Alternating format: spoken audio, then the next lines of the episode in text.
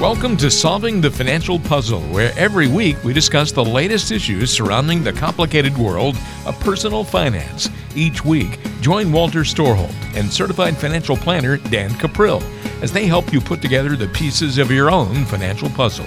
And for more information on today's topic, visit matsonandcuprill.com.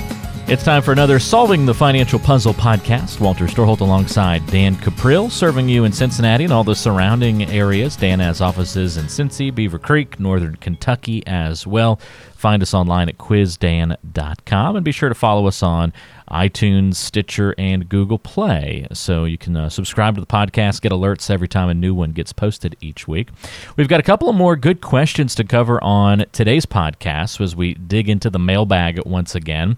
A great question here from Hans in Villa Hills. You don't see many Hanses out there these days. Yes, but you know, Cincinnati, we are a German town. Yep.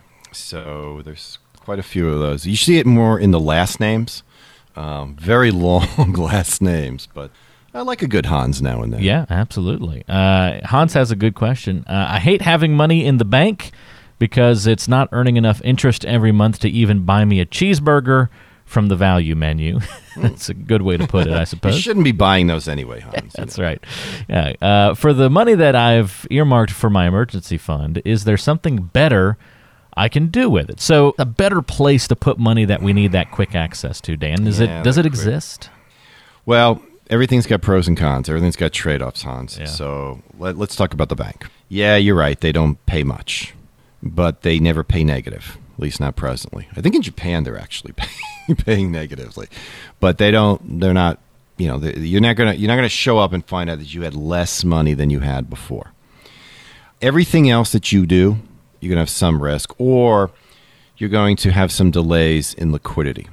So, for example, you could certainly put your reserves in a short term government bond fund. You could do that, no problem.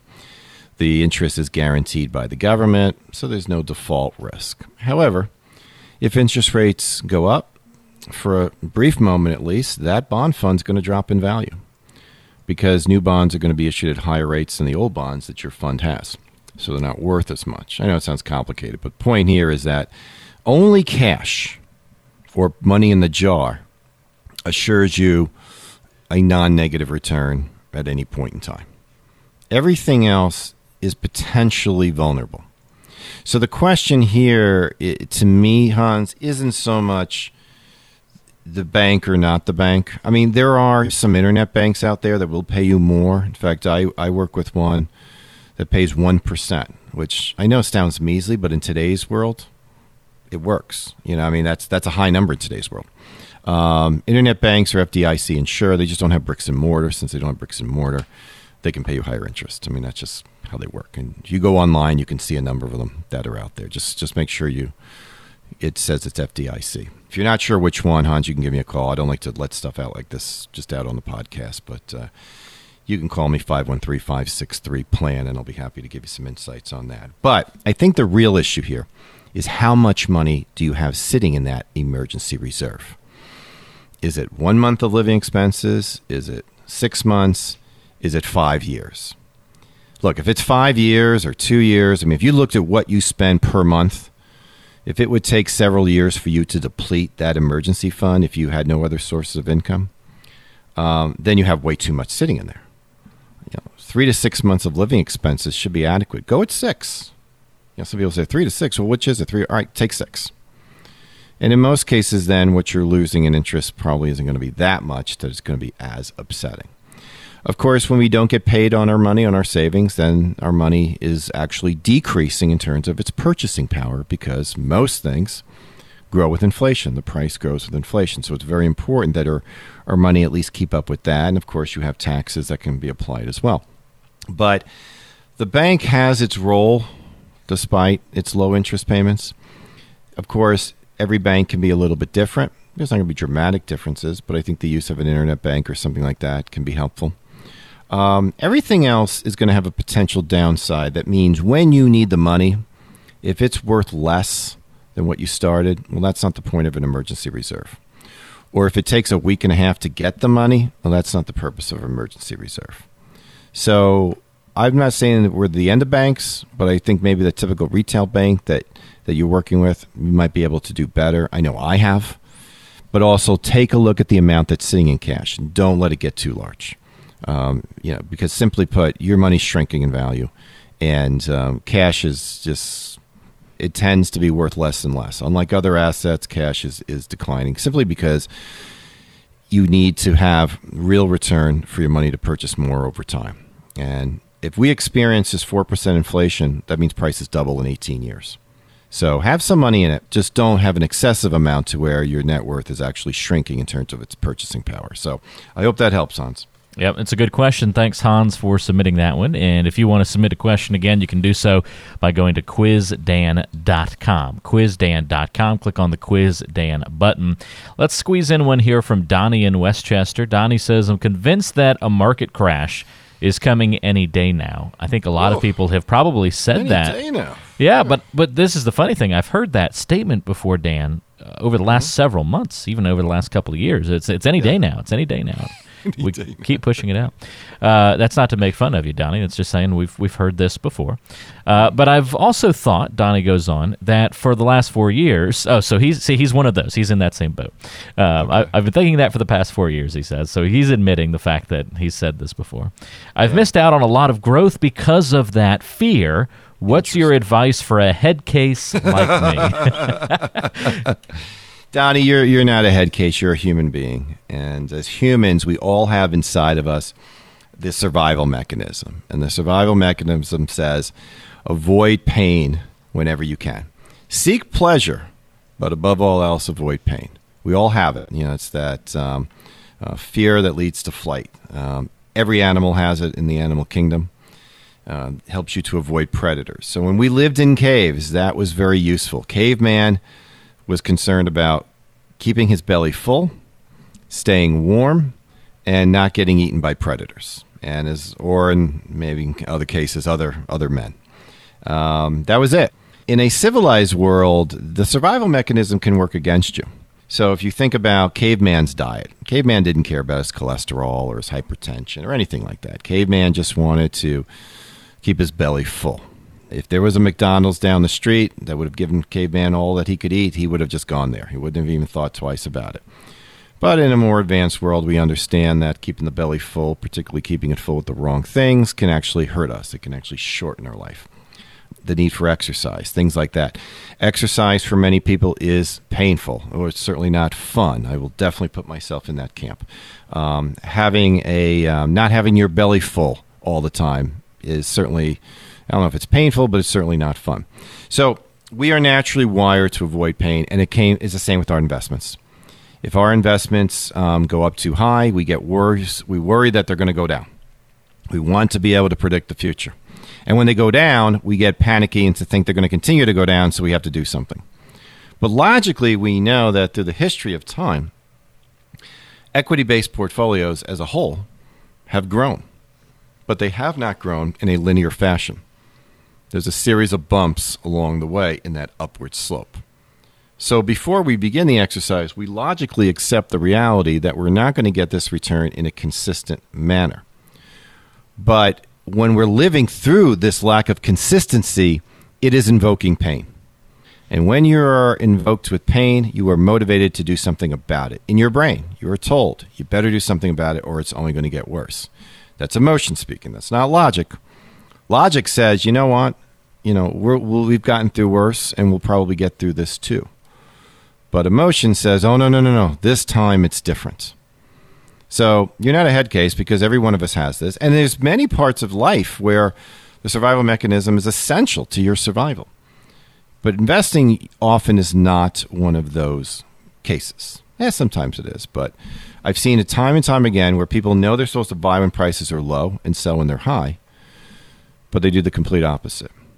And I've seen many cases where people just assume because we've had some good news that bad news has to be around the corner. All right. So let's let's first understand how markets work. Markets react to news. News is unpredictable. So, if markets react to news and news is unpredictable, then by default, markets are unpredictable. I think we can all see that. So you can listen to every talking head you want. The truth of the matter is that the market has already factored in the news of the day into the price. It's already there. It is only what we don't know that's going to move markets. Now, markets can only move in one direct or two directions, up or down. So if they've been moving up, up, up, up, up, it doesn't take a rocket scientist to suggest at some point they might come down. But of course, we're not going to know when. If you've ever gone to a casino, and I don't recommend people go to casinos, but if you've been to one, just observe the roulette wheel. Let's go over there and watch it.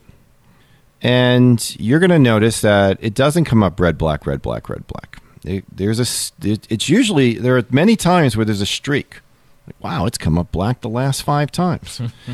now, some people will see that and they'll conclude, oh, it's going to have to come up black a sixth time because it's come up black the last five. And there's a number of people that are going to think the complete opposite. Well, because it came up black the last five, it's got to come up red this time. And the reality is, neither is true.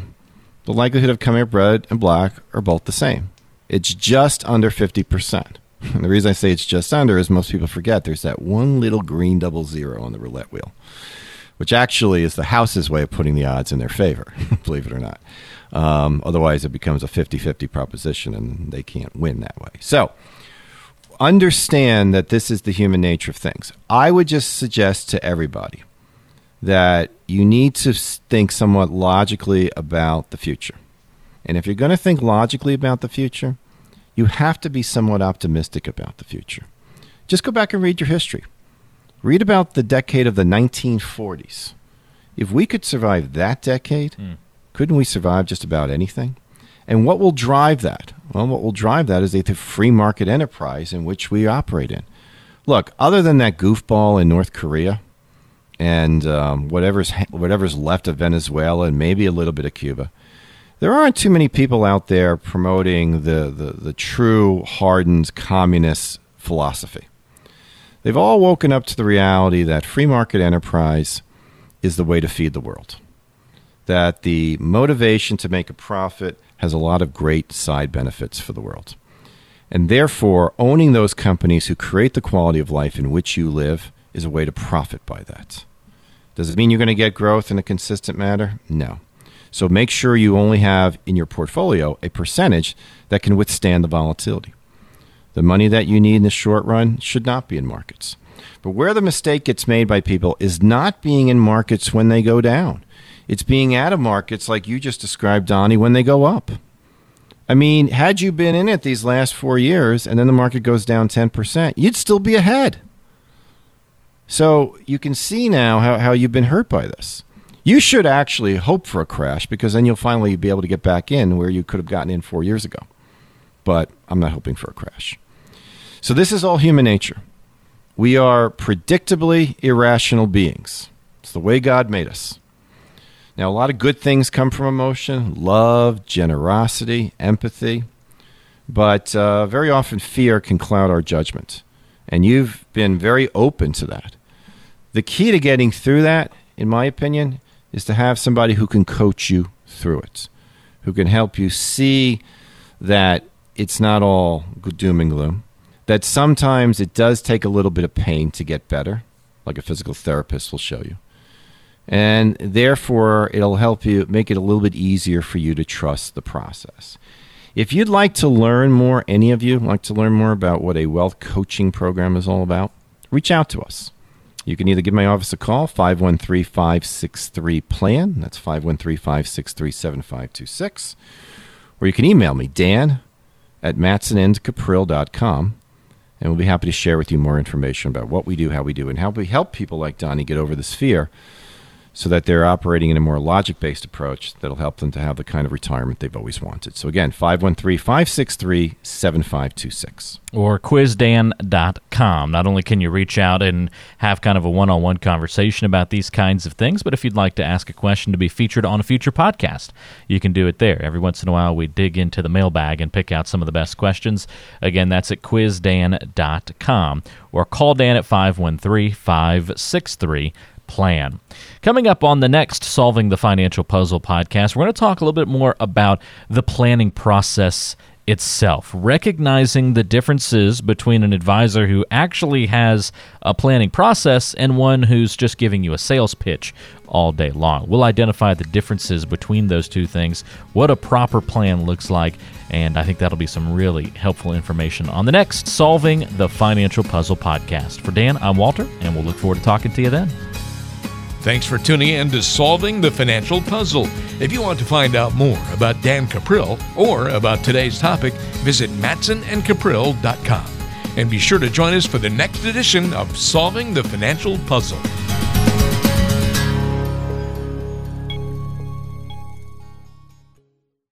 Information provided on today's show is provided for information purposes only and does not constitute investment, tax, or legal advice.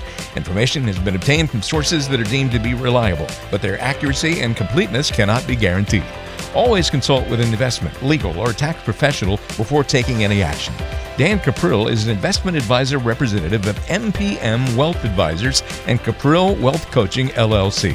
Both firms are registered investment advisors. To obtain a copy of Form ADV and a private policy statement for either firm, call 800 353 7923.